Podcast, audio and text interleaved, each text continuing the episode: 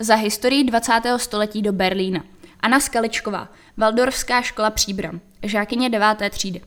Ne 23. října vyrazila Valdorská škola Příbram na třídenní výlet do Berlína. Do Německa odcestovali žáci z 8. až 13. třídy základní školy a kombinovaného licea.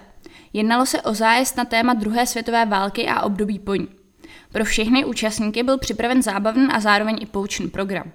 Při návštěvě tří interaktivních muzeí jsme se mohli lépe seznámit s událostmi druhé světové války, s přechodem mezi východním a západním Berlínem, vyzkoušet si život generace našich babiček v socialistické Německé demokratické republice, či práci špiona v pohnutých válečných konfliktech. Navštívili jsme spoustu historických památek, mezi nimi třeba místo postupimské konference, ulici Unter den Linden nebo třeba budovu říšského sněmu v Berlíně. Měli jsme také možnost vidět i zbytky berlínské zdi. Město nás překvapilo svou různorodostí. Kvůli bombardování se zde tyčí historické budovy vedle moderních staveb.